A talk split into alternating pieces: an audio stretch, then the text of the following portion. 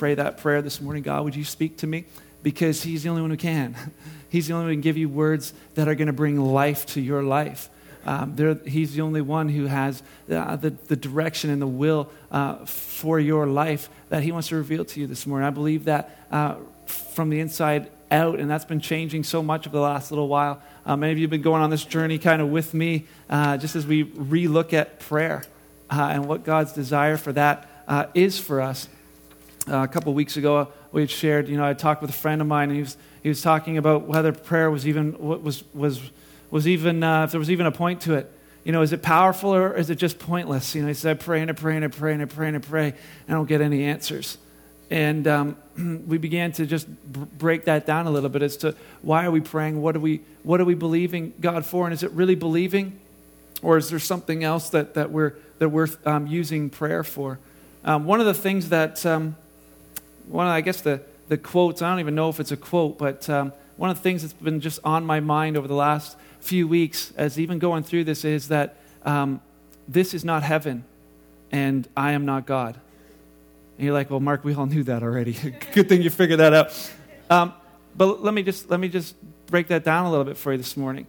How many of us that with this planet, it's everything to us? You know that that death would be a scary thing because all we know is what we hold on to here.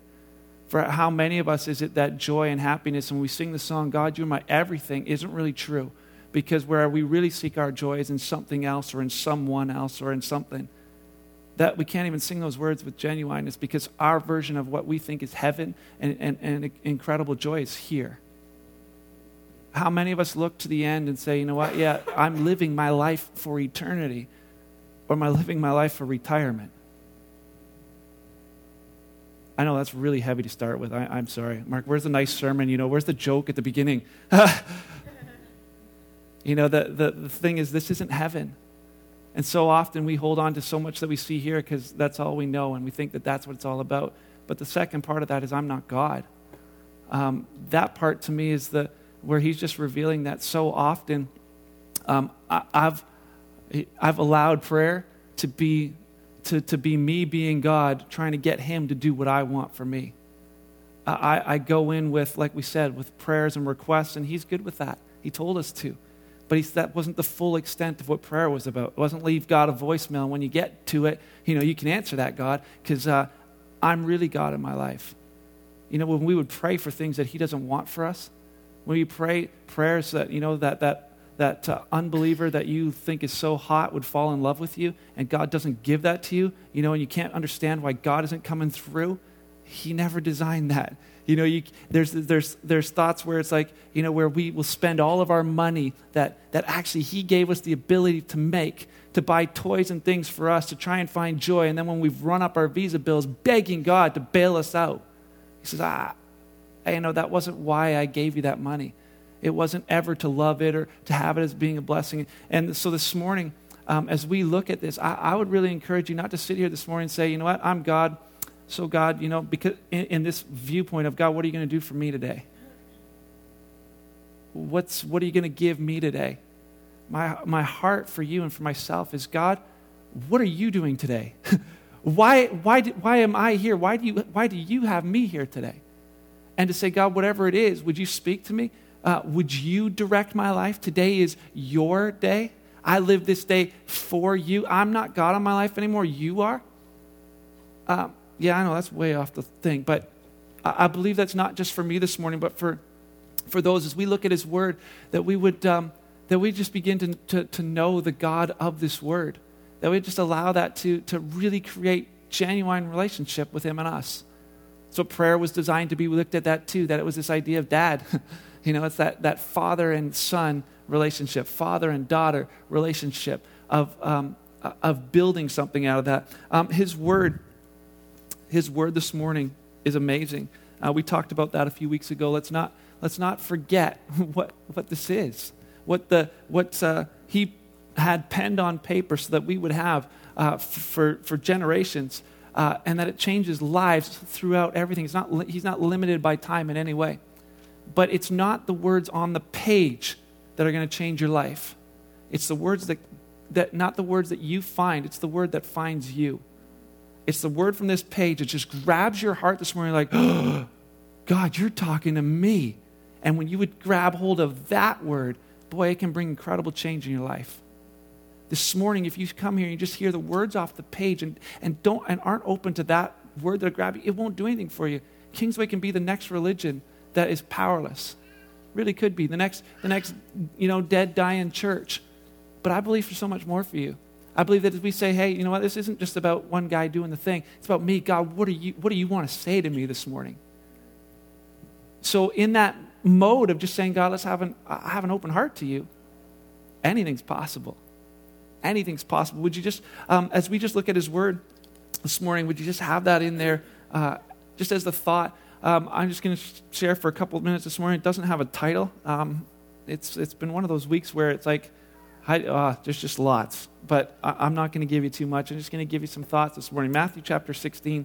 Um, if you, if you uh, have your Bible, uh, I really hope you guys do um, bring your Bibles on, uh, on Sundays.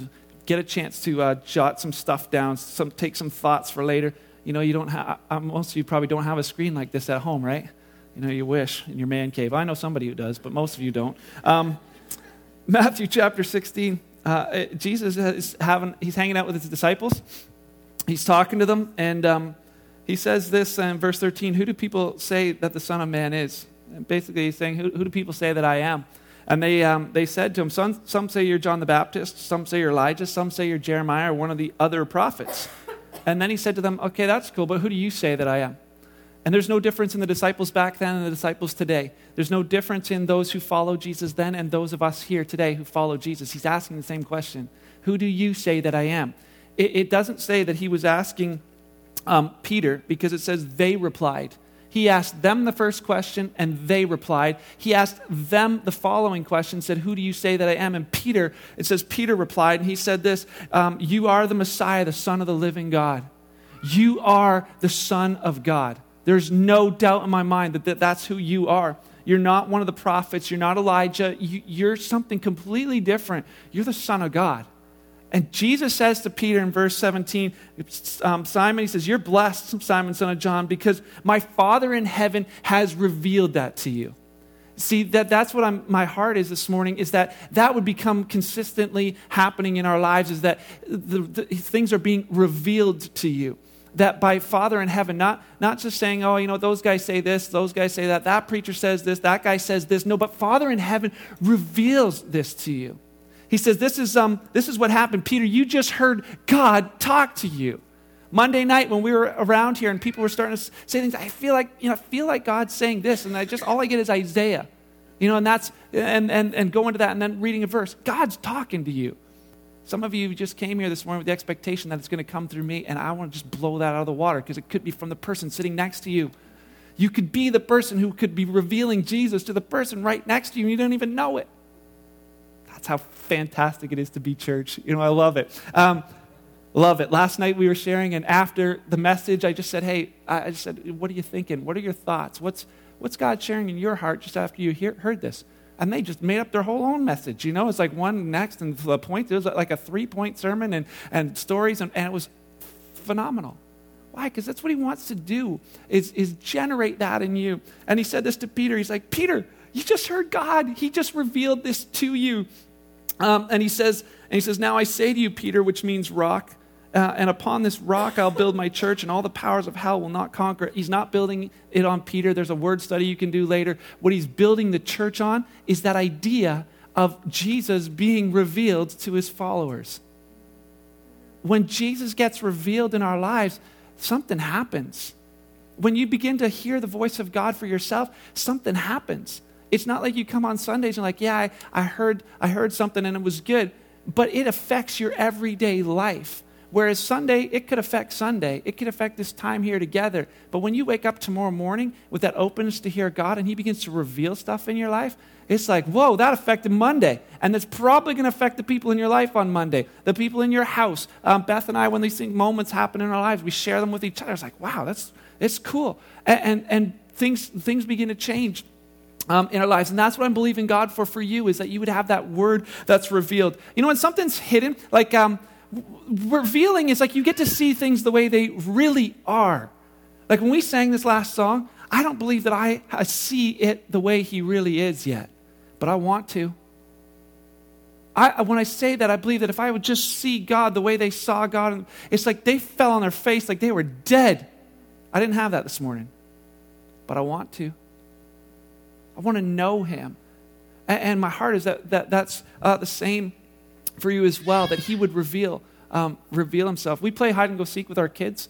Um, it used to be a lot more fun because I used to just be able to hide, and I, would hide under the stairs, and, and then I'd pl- bust out my phone and play Angry Birds while the kids looked for me. And um, it was dark in there, right? So they'd come running down the stairs and they'd be looking all downstairs because they knew I'm down there somewhere. And then from under the stairs, after a few minutes of them, Dad, we can't find you. Like, upstairs. And they'd run up the stairs and they're like looking for me upstairs. Dad, we can't find you. But I could hear them like downstairs. I'm like, how does he do that? Like he's he's got, and then you could hear them walking up the stairs and looking, and then downstairs. Like, how did he? And they run down, and, and, it was it was great. I would work for like 15 and 20 minutes until Beth would say, "Listen, he's under the stairs. Just turn the light on, and boom, there he is." And, and now it's like as soon as we go hide, play hide and go seek, first thing they do, come in there, turn the light on. Dad's revealed. You know, it's it's like they they right away uh, see that my heart is that, that that would be the same for you this morning. The light just comes on. It's like whoa. I, I just he's been revealed, um, and, and that you would know because there's something really incredible about this, about this knowing Jesus for yourself it changes the way you do life. And we've been talking about that. Um, Jesus said to Peter, He's like, I'm going to build the church on this. So, what does church look like that Jesus is building?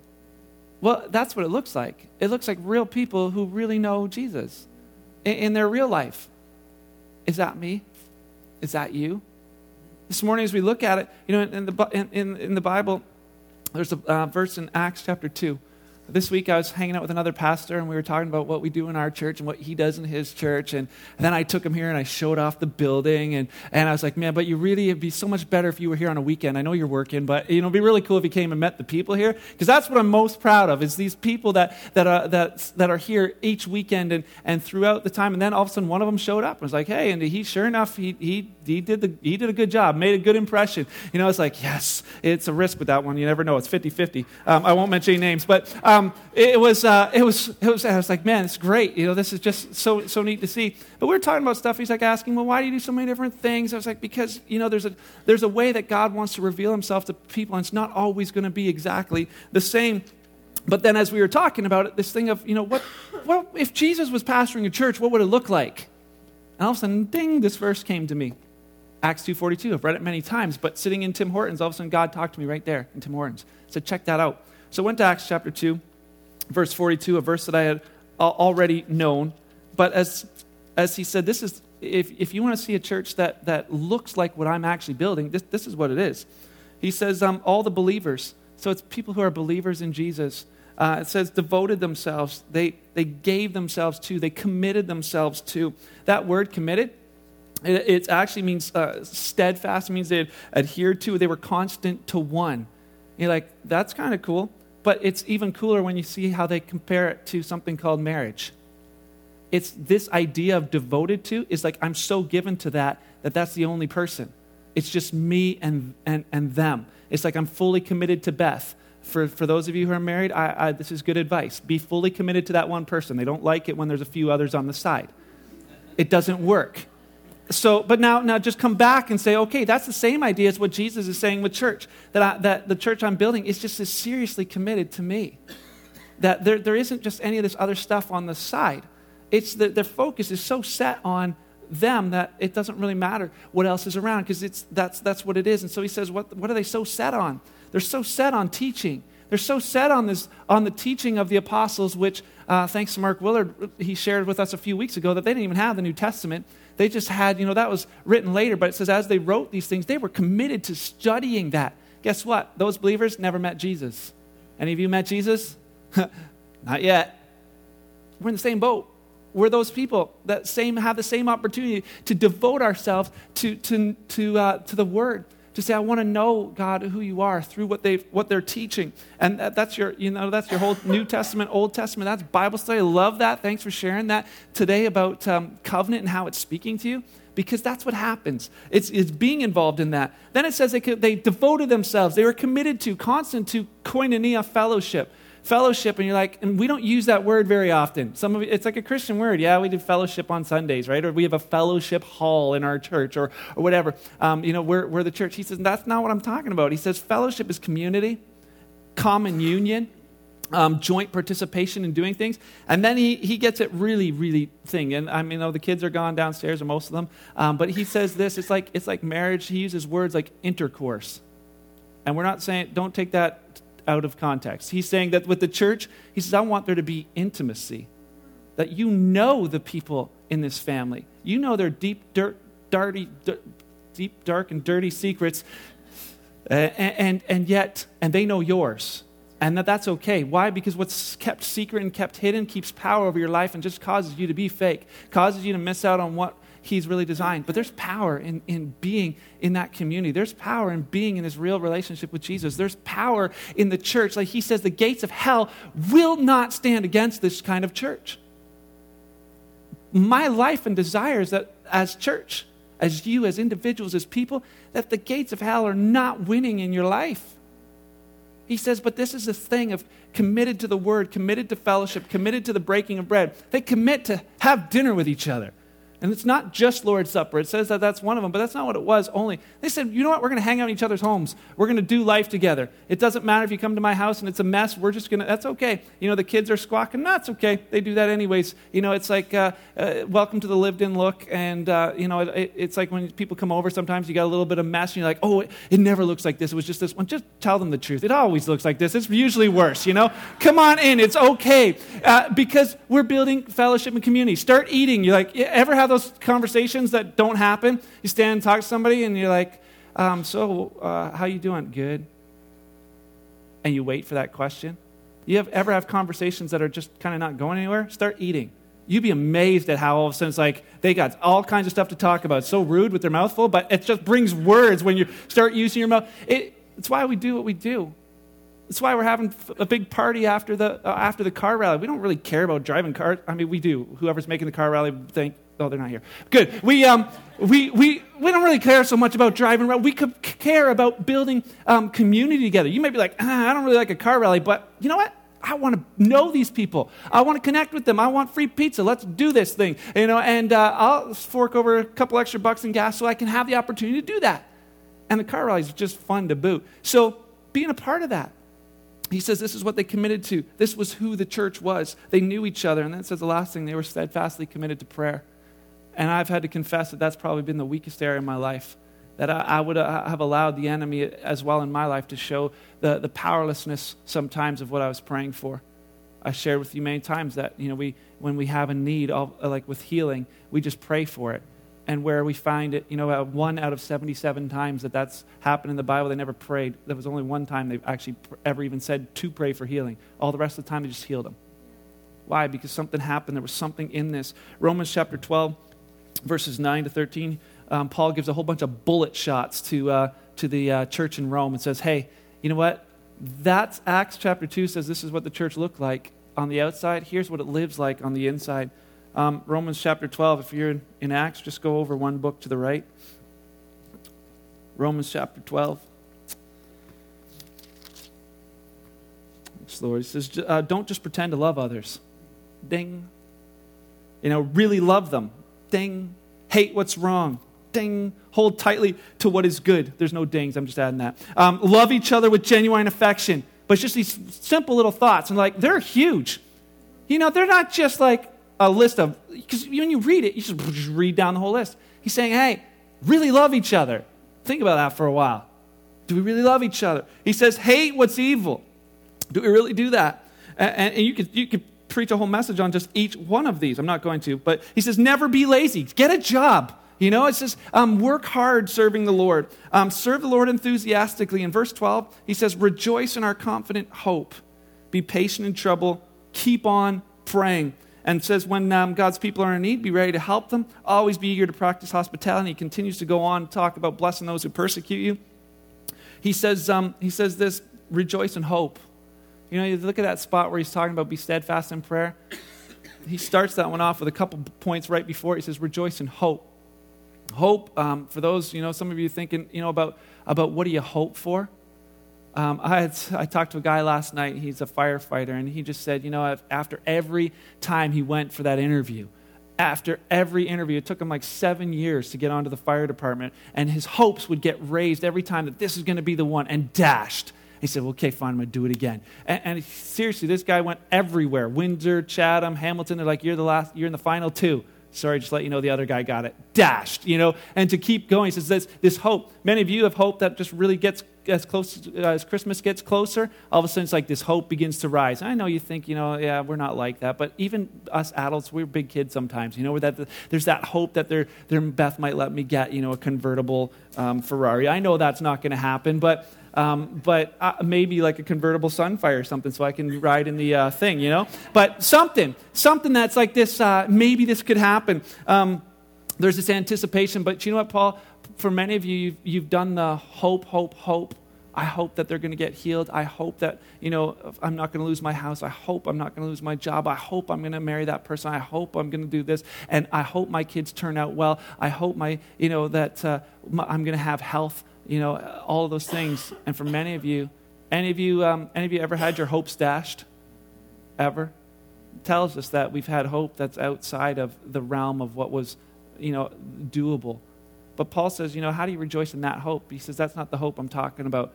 I love how, the, how when you start studying the words, he just says this hope that you're rejoicing in. He says, rejoice in hope, which is joyful, confident expectation of eternal salvation. The translation of that, rejoice in the joyful, confident expectation of eternal salvation. Just saying, like we were talking about at the beginning, just look to the end.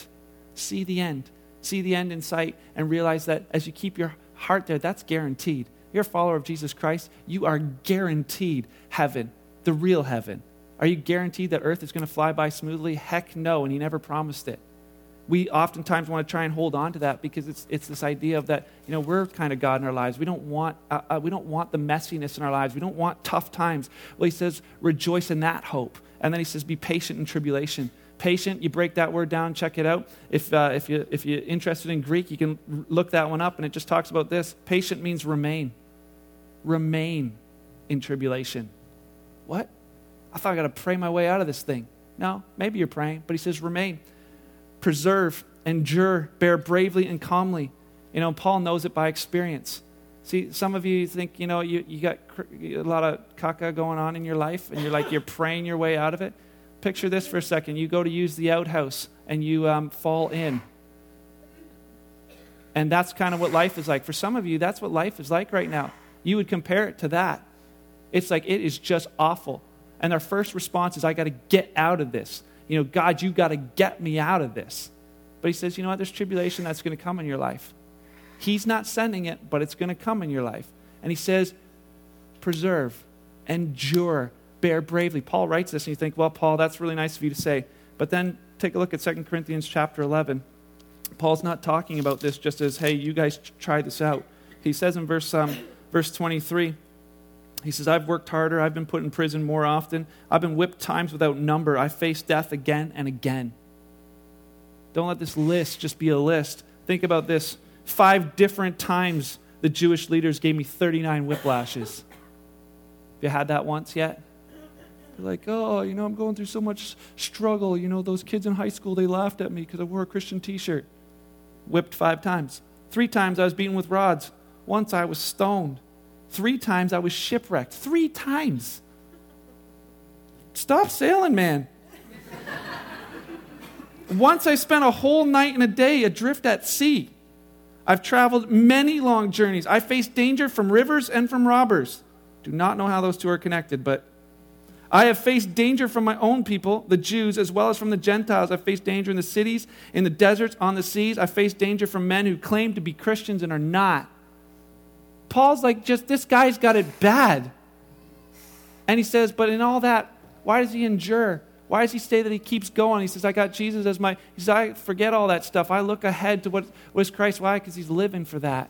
He's living for him. There's an enduring uh, thing that he says, you know, he realized I'm taking that with me. Um, Jesus said in Matthew 16, right after Peter had talked about this whole thing of Peter, you, you just heard God he said to him after, shortly after, he says, Hey, listen, carry, you make, you know, this life, he says, don't, don't think you're going to escape all of the stuff. He says, If you're going to follow me, you're going to carry your cross every day. He says, it's not about this personal life of it's going to be all really, you know, bells and whistles and flowers and it's going to be so great all the time. He says, there's going to be times and moments where you're going to go through the hardest thing. He says, endure. And I love in Mark chapter 9, uh, I listened to a guy sharing on that. He says that after this, in, in that um, version of the, of the story, he says, you know what, some of you are going to see the power of God in your life. You're going to see the kingdom of God come in power in your life before you die. I think I want that. We need that. We need that, that, that uh, the, the miracle working, life changing power of God in our lives to be really genuinely evident. You know, Paul's saying that. He's saying that, that, that idea of when you're in there, keep your hope up keep your hope up. I used to scuba dive, don't anymore. But back in the day, when you go scuba diving, you can go deep, deep, deep down to that dark, dark water. Why? Because you take your own atmosphere with you. Some of you are getting thrown into deep, deep, dark, dark water right now. You got nothing to carry with you. He's saying, you know what, that idea of just having that, that relationship with Jesus Christ that's genuine, that's not stuck in Sunday, but that's every day with you, just open to knowing Dad that carries you through. No matter what you're in, I can endure because I got Him. You're my everything, God. I might be dirt, broke, poor, and everyone hates me, but I got you. The good news is that when you got Him, those things don't always last. There's things where you're going to see the, the benefits. You realize that's what heaven is? It is the absence of all of this stuff, it's just Him. If that's what heaven is, then heaven on earth is that too. Just getting that revelation of just Him and it takes out all those things. Guess what? Your visa bill doesn't get run up because you're not trying to force feed that joy that's lacking in you with something that wasn't ever designed to fill it. It's just Him. Something we need. Paul, you know, I believe that that man valued prayer. If he said to us in so many of those places, be steadfast in prayer, I believe that he was. I believe that he would have been a guy who was just saying, you know what? I'm going to I'm gonna be a, a, person of prayer. I have a few stories. I'm not going to share them. I'm going to share just one. I, I would encourage you to today, if you haven't set aside some time yet, maybe when you go home, check out the story in Acts chapter 27, verse, um, verse 10 and 26. It's a story of Paul being shipwrecked one of these times. Um, it's a story of him hearing God speak to him, and that word that was spoken to him saved the lives of all the people that were on that boat. 276 of them uh, were saved because Paul actually had a word from, that was spoken to him from God. And you, you know he'd be praying through that storm. But I want to share this story with you in Acts chapter 3. I want to close with this, this thought this morning. Acts chapter 3. It wasn't only Paul. Peter said the same thing and when he wrote uh, his um, books as well. He said, you know, be steadfast in prayer, be watchful, be vigilant in prayer because he says that you know your enemy's out for you so look out for him and in prayer is that, that spot but it says this in um, acts chapter 3 verse 1 peter and john they went to the temple one afternoon to um, take part in the 3 o'clock prayer service and some version says they went to um, they went to the temple at the hour of prayer it was something that they probably regularly did. They'd go to a certain place. Even that word prayer means it's prayer to God in a certain place. There was something set out for them. So they went there, and it says, as they approached the temple, a man um, lame from birth was being carried in. We learn later on that that was over 40 years. Over 40 years lame. It says he was, um, he was being carried um, each day and put beside the temple gate, the one called Beautiful, so he could beg from the people going into the temple. When he saw Peter and John about to enter, he asked them for some money. Uh, Peter and John looked at him intently, and Peter said, Look at us. Great word study in that, too. If you look up the words look and see and, and what he's talking about, he says, The lame man looked at um, and said, and um, uh, looked at them eagerly, expecting some money. But Peter said, I don't have any silver or gold for you, but I'll give you what I have. In the name of Jesus Christ the Nazarene, get up and walk. And Peter took the man by the right hand and helped him up. And as he did, the man's feet and ankles were instantly healed and strengthened. He jumped up, stood on his feet, and began to walk. And walking and leaping, praising God, he went to the temple with them. And all the people saw him walking and heard him praising God. When they realized who he was, that he was a lame beggar they had seen so often at the beautiful gate, they were absolutely astounded. They all rushed out in amazement to Solomon's colonnade where the man was holding tightly to Peter and John. Um, this story is an absolutely incredible, incredible story. Um, but it's more than that. I believe it's something that just dropped in my heart for us as a church. Um, there was a there, there's there's some really key words in this uh, story. Peter and John saw a certain man. There was there. This isn't just any beggar that was at the gate. This was a certain guy, specific guy, and uh, I believe there's a reason for that. As they were walking through, um, it says they saw this certain guy. That gate is where all the offerings were taken up I mean, if you were going to the temple and you were given an offering, you went through that gate. If you didn't want to give an offering, you went through a different gate, right? This was where the offerings were going. So when he sat there expecting money, it's because everybody coming through there would have money. That's why he was there. So, he, but so were a whole lot of other guys. But it says this guy, the story is about this guy. I would like to make, make uh, just bring to your understanding that there was probably a whole lot of guys there who didn't get their story written in the Bible. But he says this guy did. He says he's a certain man, and says he sees Peter and John who were about to go into the temple.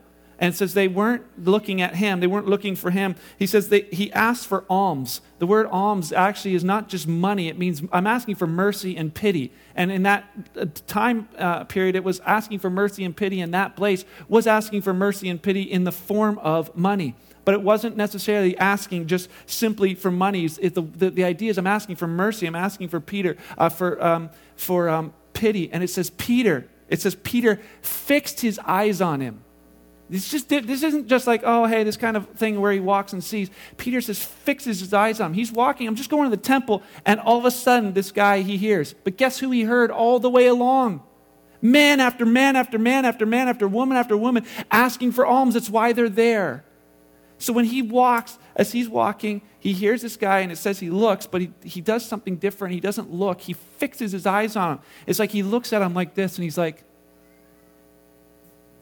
uncomfortable yet? Just looking. Why? God, why am I stopping? What's going on here? There's something different about this man. He says, as he fixes his eyes on him, he tells the guy, Look at me. Look at me. There's something, there's something different. And so the man looks at him eagerly and says, I'm expecting some pity. I'm expecting some alms. I'm expecting to receive something from this man. It actually says he's expecting to re- receive a certain thing from him. And Peter says this I don't have silver and gold. Famous kids' song and everything else. And as I read this this week, I was blown away uh, because he says, I don't, silver and gold have I none, but what I have I give to you, right? The two words, completely different words. The word um, silver and gold have I none isn't even there. He says, silver and gold, he says, me no beginning. I'm like, well, how does that make any sense? So those guys try to make it sound like silver and gold have I none. He says, you know what? Silver and gold is not what I'm going to start with with you. He probably had money. Those guys had money. Probably that was a thing, but he says in this translation, he says, Silver and gold, it's not what I'm going to start with with you.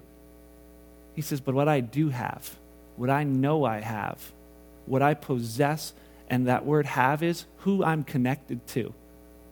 I was like, what I know who I'm connected to, not just what I have. I know the relationship I'm connected to. And he reaches out, doesn't pray for him at all, just grabs him and picks him up and heals the man. We're like, what? We don't do that. And I'm saying, don't go out from here and go, oh, that's how we do it now, and start grabbing lame people and picking them up off the. Don't go to the next wheelchair you see seeing, like, in Jesus' name, grab them out. That's not what's happening here. Can I tell you it was a certain person? But because this is the part that that is, I, am as God's just showing this to me, there are people that God is is ready and, and right to heal, that whatever process has had to happen has happened. And as they go, he sees, it's like he sees faith on this man. He's looking at him. He says, Look at me. There's something different about you. Yeah, you're here asking for alms, but he saw something there. And it says he grabbed out and he says, This is what I have. And he says, What I have, I'm going to give you, and pulls him up and heals the man. Yesterday, we were here with a bunch of people doing first aid training. I had no idea what was involved in first aid training, or I never would have took it. You know, it's, uh, I, I, was here with like 10 other women, not other women, 10 women. And, um, uh, and, and myself. And, and uh, I'm so glad Beth was here. That would have been terribly awkward without her. Um, so we, we were here and we're, we're learning how to save lives. And, and then I asked the teacher at the end after, you know, after she had talked about how to do chest compressions and Heimlich maneuvers or whatever it's called now, but doing all this stuff, um, talking to, to her about it. I was like, so, you know, how many times have you like had to save somebody who was like, how many times have you done chest compressions? And she's like, never. I'm like, really? She's like, she's been trained and had, had her certification for so long, she's never had to do it. She said, I've only had one incident where I've ever had to be a part of using this, and that was where somebody had a seizure in the pool. And I'm thinking, so we're learning this, and if you do this for a living and you never have to, why am I here? You know, this is like a little whatever. So, but I was asking her, and so she, um, she said, yeah, I've never had to use it, but for that one moment in time where you might need it, it could save a life.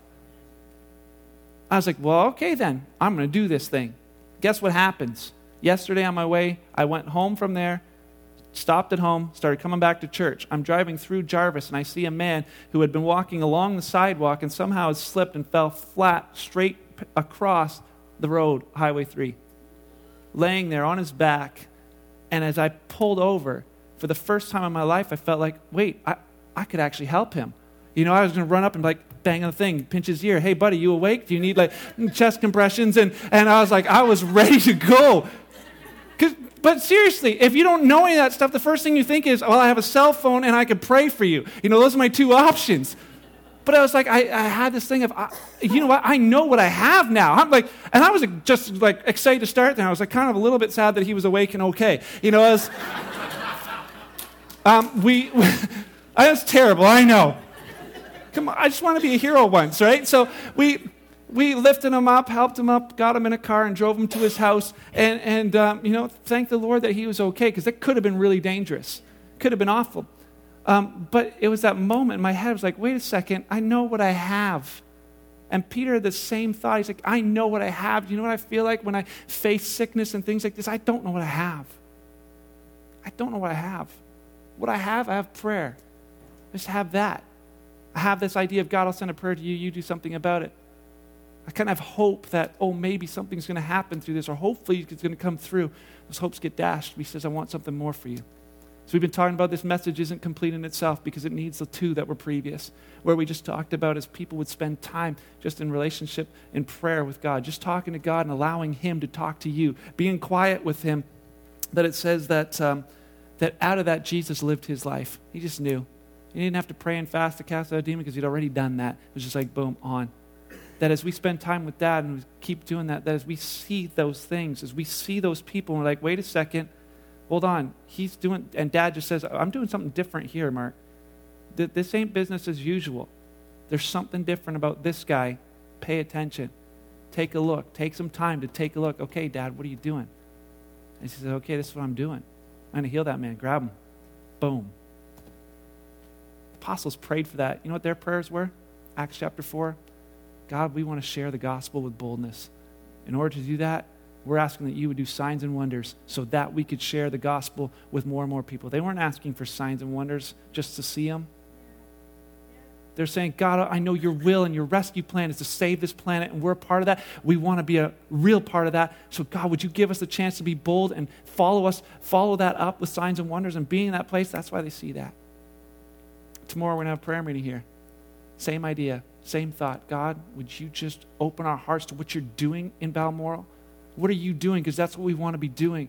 What are you doing in Hagersville? What are you doing in my job? What are you, for you already blessed? Then we want to jump in on that. There's so many these points where I see you guys having that happen and it's, it's random. But I'm just believing, God, that it's going to become more. That it's going to become normal and natural. That there's going to be things where you're coming like, hey, I just healed somebody this week. I know it wasn't me, it was Jesus, but hey, you know what? I just picked a guy out of a wheelchair. Why? That comes out of just that time with God. And if you don't, it doesn't matter. That may not be what He's doing through you. But to live these lives, each one that we've been gifted with the opportunity to do what only you can do. No one else can reach the people you can, Janet. Mark, no one else can reach the people you can. No one else is going to see the people that you see, Miranda. We need to know what we got for them. Let's pray.